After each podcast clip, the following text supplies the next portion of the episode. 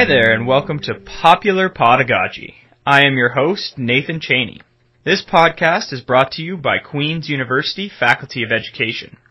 In this podcast, we will cover big teaching ideas in a way that will allow all teachers, and maybe even some parents, an opportunity to relate on a variety of emotional levels from hopefully hilariously funny to heartbreaking sadness. Our guests will include top researchers and instructors from our faculty as well as practicing teachers to combine big educational ideas with the everyday life of being a teacher. We hope that as you listen to this podcast, you will have an opportunity to relate to the lives of other teachers, enjoy some of our stories, and maybe even pick up something along the way. Before we get to our first guest, I'm just going to give you a little bit about myself so that you have an idea of my background and how I came to be hosting this podcast. I was always one of those people who wanted to be a teacher, which has become a bit of a cliche, but it was the truth for me. After university, I got a job teaching out west in a grade 4-5 classroom, and I was so excited to head out and start a new adventure. I loved teaching. It was everything I expected it to be, and report cards were definitely more than I expected them to be. I loved Alberta too, but we decided to move back to Ontario because that was our home. I took a job at Queen's and someone had the bright idea to let me talk them into doing a podcast. Now that you know who I am, it's time to bring on our first guest. I'm joined here by Lee Airton. Lee is a faculty member at Queen's, a Twitter rock star, a all-around famous person, and pretty much a jack of all trades. Hey, not bad. I got a laugh right at the start of the podcast. So, Lee, how are you doing today? I'm very well, Nathan. How are you? Good, thank you. Good, thank you. We're going to actually start off with the most hard-hitting questions, and then from there we'll kind of transition into some softer stuff.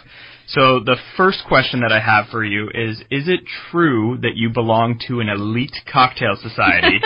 and my second question is, how did you get into this, and how cool are you?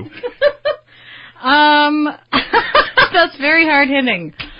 Um, I am a member of the Toronto Temperance Society. I wouldn't call it elite. I would call it specialized. Okay. Um, for a very reasonable monthly fee, uh, you can belong to a bar where there are rules around how loud you can be um, and how many people you can bring, and you can have access to some of the best cocktails and bars in Toronto. So. I found this out, not bars, cocktails and beverages in Toronto. And I, I found this place because I was at um, I was at a restaurant called Sidecar on College Street with my friend Alicia, and we really liked the drinks. And we asked a lot of questions, and they said, "Hey, do you want to test out our cocktail bar upstairs?" And we saw people going through a secret door, and I love secret doors, so we went upstairs, and I joined. And I go there every time I go to Toronto. So, So yeah, I do. I don't know if it makes me cool, but it makes me interested in, perhaps too interested in cocktails. well, to me, it makes you the most interesting person in the world. Um, so You can that, join. You can join too, Nathan, and then you can be as interesting as that. well, I don't think they'll let me into an establishment like that. No, they will. You just have to read the rules. Oh, well, there's your problem. uh, so just off of that, what would be your favorite cocktail that you've done there or made in general? Mm. Well, I I really love the Manhattan.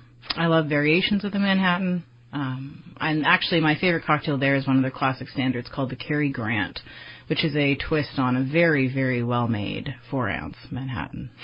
Wow, sounds delicious. Must be stirred Must be stirred, shaken, not stirred, or stirred, not shaken. with uh, peel with no white stuff, no pith. All right. So now that we've gotten those hard-hitting questions out of the way, we're going to transition into an article that you wrote for the Toronto Star. Um, so can you just tell us a little bit about what that article was about? Yeah, so I wrote an article for the Toronto Star from the perspective of someone who works in the field of education about an incident that happened at uh, Wilfrid Laurier University, I believe last fall, where a teaching assistant um, was sort of brought in front of a couple of uh, professors and institutional administrators because she played a clip from um, a video put out by Dr. Jordan Peterson of U of T, where he states his opposition to using transgender people's correct pronouns. And what happened at Laurier was that the TA was told that the way that she'd introduced the video and led discussion around it um, was problematic. And what I was interested in, in is how the discussion around that incident completely sort of abdicated any conversations about pedagogy or about teaching. So people were kind of appearing online and making arguments like, we should be able to have a debate about anything in the classroom or else it's not teaching. And so I wanted to point out with my article that actually, let's have a debate, kids, isn't the way that we teach all topics. And that the teacher's job is actually to provide a space where all students can participate as safely as possible, especially when we're talking about things that count for credit, things like participation marks.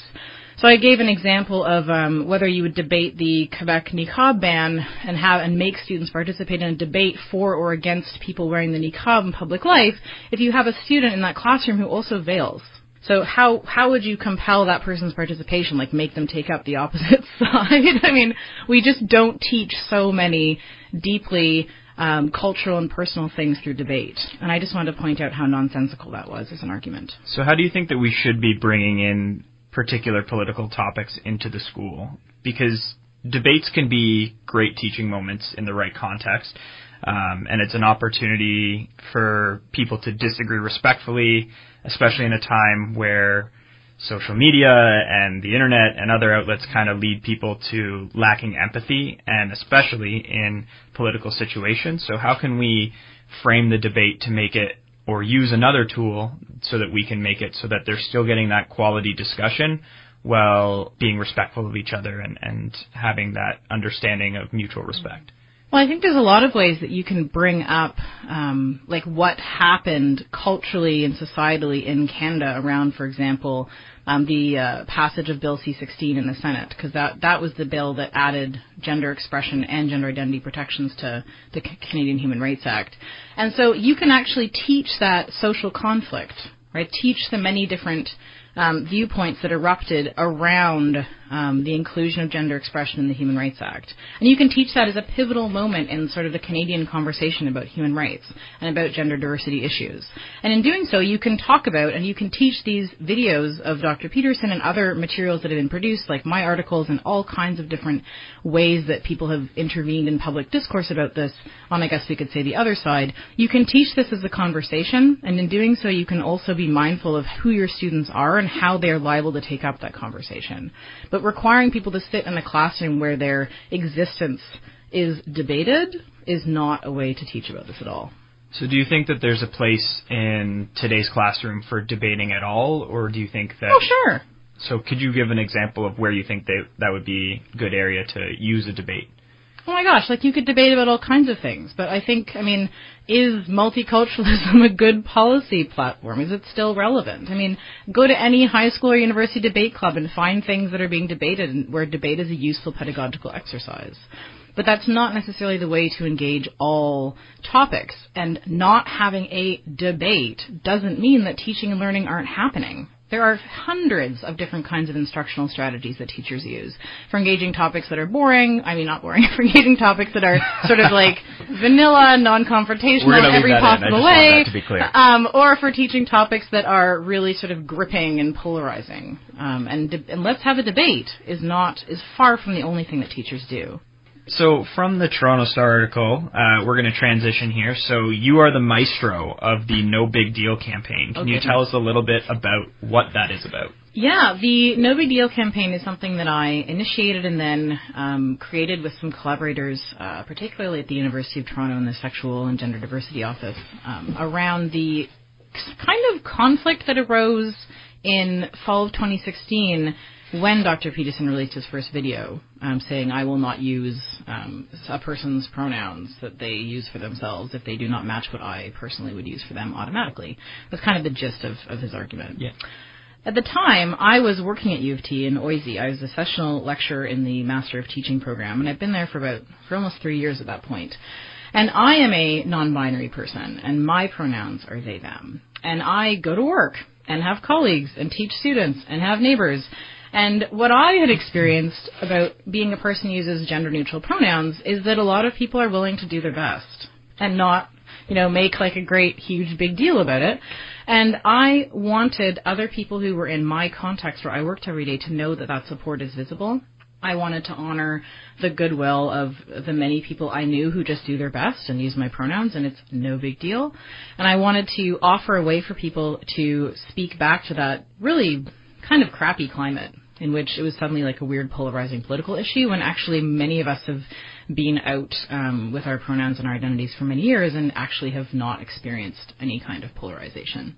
So I just wanted to frame the debate differently and I wanted to offer people some tools to speak back if they chose. So we made a series of infographics that are all available and free to download and print and whatever you like at nbdcampaign.ca.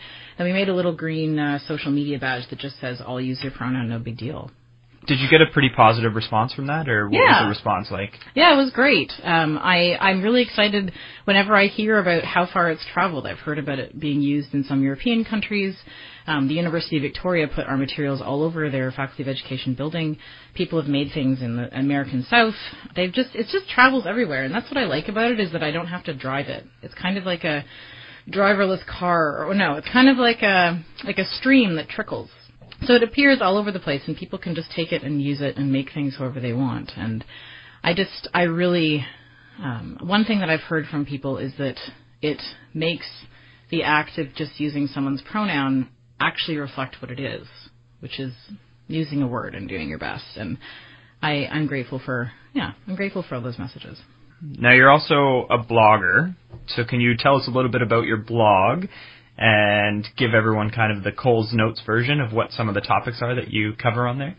Yeah, I can. So um, this this kind of this is in the same category as my work with the No Big Deal campaign. My blog is called They Is My Pronoun, and it's theyismypronoun.com. And I started that blog quite a while ago in kind of the explosion of gender diversity that's happening now, which is really cool. So I I started that in a in a time that feels a little far away, which was 2012. Um, and in queer and queer and or transgender communities, there had been people who use gender neutral pronouns, including they them, which is mine, and there had been um, different kinds of ways that people knew how to use these pronouns, but that hadn't really come into the mainstream. And so around the time that I started using they them, as my pronoun, so around 2011, I realized that there actually wasn't any kind of practical resource for people to access because so many of us, us they people, were actually coming into public life and saying, this is my pronoun, but people didn't know where to go if they had questions. So I wanted to provide something that was so practical and so accessible that it took away any kind of barrier except just the learning curve of using a different pronoun for someone. And I've been on your blog and I thought it was really cool actually to Thanks. see the responses that you got from some some of the posts and the resources that you put out there and it really means a lot to a lot of people which I thought was really really cool cuz blogs are a tough thing because Mm-hmm. sometimes you can start them and whether you have an audience or not is, is a difficult thing and whether you're actually posting Mm-hmm. anything meaningful I mean I am sure that I would not post anything meaningful if I had a blog oh, Nathan, so don't, don't, don't, Oh yeah. yeah. Well, it's funny that the blog has changed a lot over time. So in the beginning, I spent quite a lot of time on it. I posted almost weekly because the questions came and came and came, and uh, eventually, over time, I've reached. And pardon me, the blog is based on um, used to be based on only answering questions, and then I started writing um, other longer pieces where I interviewed people who, who use or have to use in their daily life, singular they. But over time, I reached what we call in qualitative research a point of saturation. So I wasn't getting any new questions. So what, what I do now generally is I get questions that I've already answered, and if I have time, I go and I direct people to posts that already exist. But I don't get much new stuff anymore, which is really interesting. Um, I feel like I have a I have a representative um, database of things that people worry about and they have to think about when they use a pronoun themselves, like they them, or a neo pronoun like z here, or when they have to do this for someone else. So I don't have to write it as much as I used to. It's more of an archive now and a resource. So taking into account the No Big Deal campaign and uh, they as my pronoun as well, I know that this is where a lot of your research comes in. Just in a really quick 60 second answer, as a teacher, how can we ensure we're creating an inclusive environment for all students in their classroom? Oh, that's very broad. I know. and I'm asking you to do it at a short period of time. Yeah. So challenge Um, is on. How can you? I'll say one thing about that is that I think one of the most sort of underthought but powerful strategies any teacher can use at any level is to actually put out into the world with your body language and your facial expression, your tone, and also your words, sort of your whole presence, that you are open to whoever people are and that you are open to that changing and that you are not privileging your own expectations of someone else over how they are presenting themselves. And I don't just mean queer people. I don't just mean trans people. I mean that if someone comes in and you have a pre a pre-existing expectation of what they're going to like or do or think based on, for example, their ethnicity or their religion, and they surprise you, that you kind of back up that surprise and you keep it inside of yourself and you don't give them a message that they have just violated some stereotype you had. So just monitoring how I how I give out messages about what I expected and just realizing that's actually a site of a lot of sort of drive-by harm. I think that's something all teachers should learn how to do. Absolutely. I think that's one of the things that um, when I was teaching it, it kind of struck me as being quite amazing that mm. when I was in the classroom, even just being there and being open and being able to listen to whatever a student brought to you was something that mm-hmm. really stuck with those kids, and that was something that you know that's how those relationships are built. So I think that th- that's a great answer to kind of have there because we really need to make sure that no matter what we're doing as educators, we're making it so that it's a safe space for them to come into the school and, and feel welcome and yeah. have an opportunity for them to talk. So that's great. And like there's the big I don't I don't if I think about two teachers, one of them who and let's just use the example of a trans student. One of them a trans student comes out and they start going on and on and on about how much they know about trans people and like how totally supportive and great they are and like they start demonstrating all of this knowledge and preparation and just sort of talk the kid's ear off about it. We kind of have that teacher on one hand and then we have a teacher on the other hand who might actually not know very much at this time, but they receive the information and they say, "Great, thanks for telling me." Well, let's talk about what you need. My teacher ed practice and in working and, and researching about gender diversity issues, I have come to be more interested in that second teacher and how I can help foster that kind of capacity in my teacher candidates. So we'll be right back with more Lee Airton, but first a word from our sponsors. Are you an occasional teacher looking to improve your job prospects? Are you an experienced teacher trying to reach the next pay scale? Are you interested in improving your overall teaching practice? Queen's Continuing Teacher Education has you covered.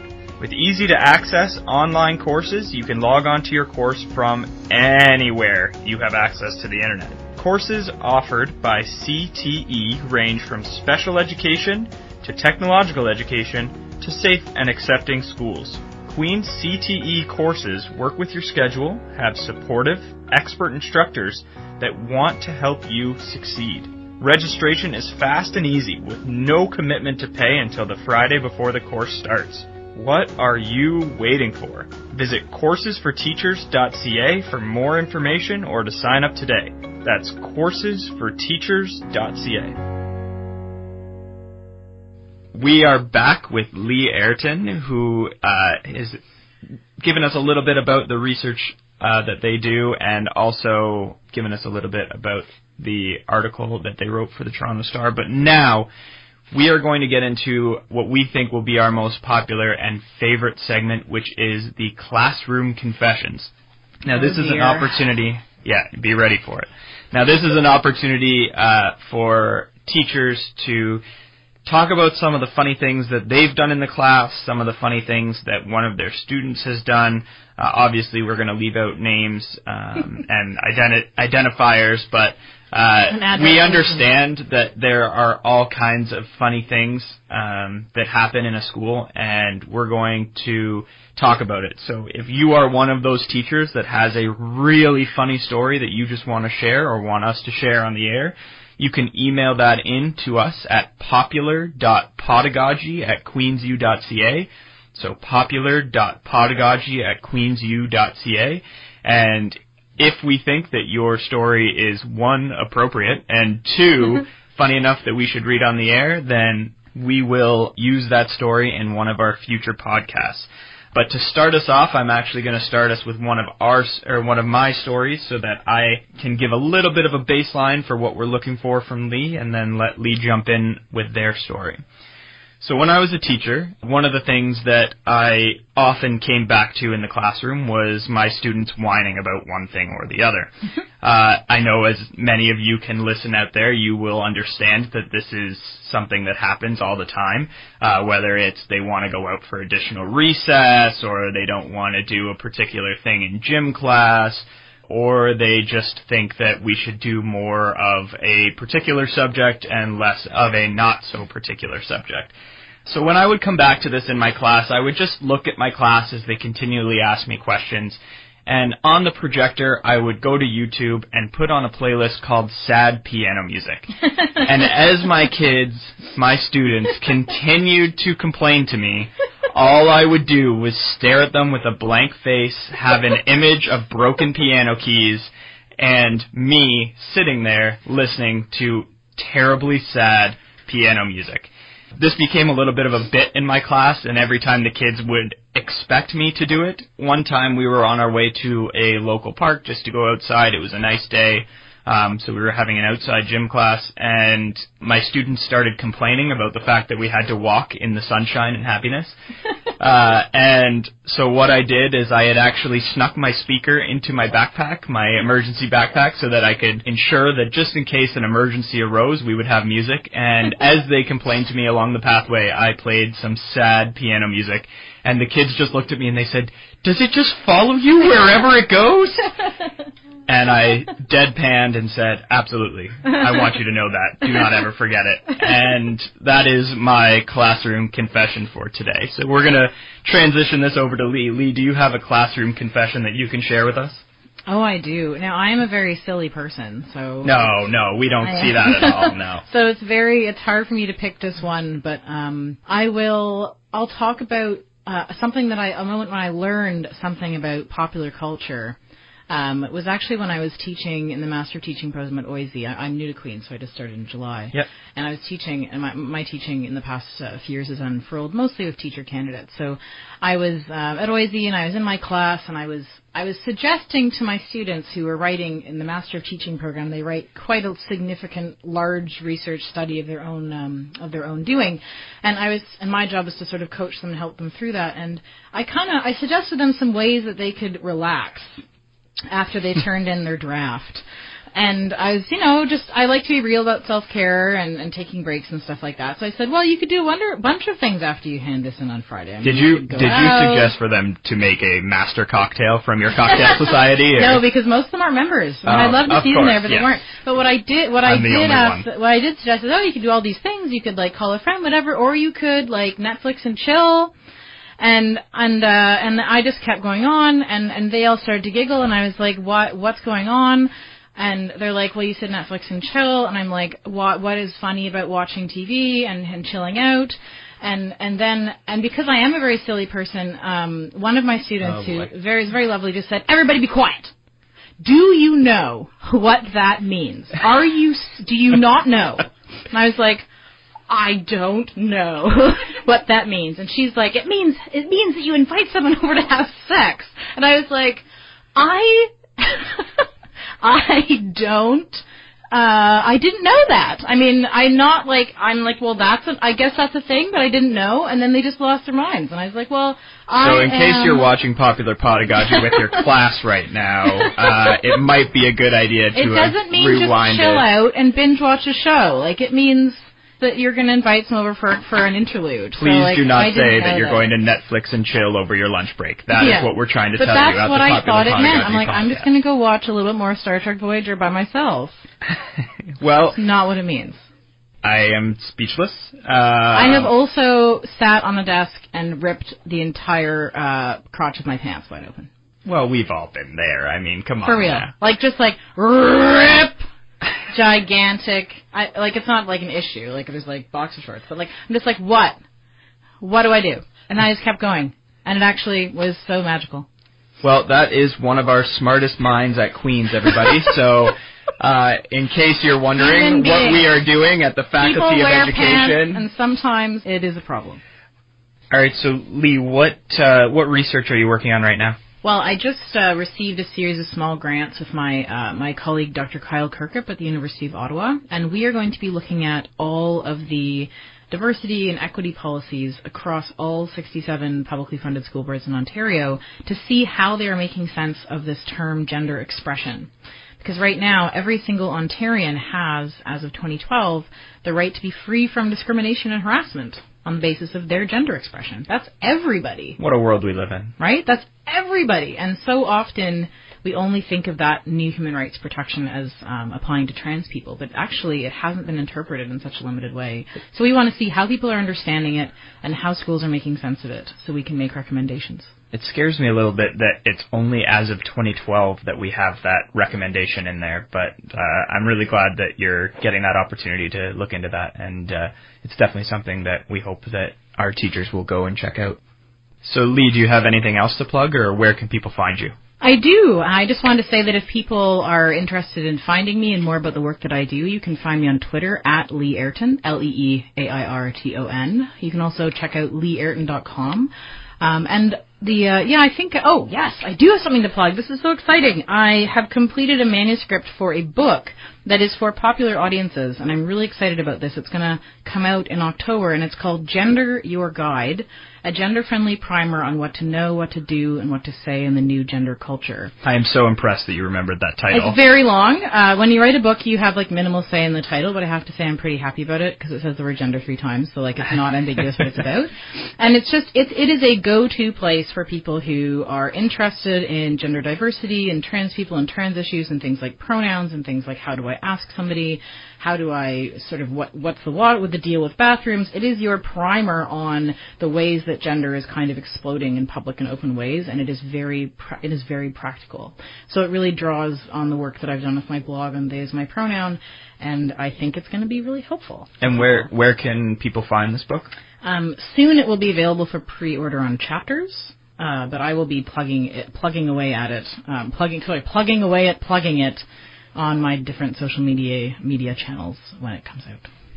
And I'm sure that my colleagues on the faculty of, in the faculty of ed will also plug that for me. Thank you for listening to Popular Podagogy. If you like what you hear, you can go subscribe to our podcast on iTunes, SoundCloud, the CFRC website, the Faculty of Education website, or pretty much any website that's out there. Thanks for tuning in.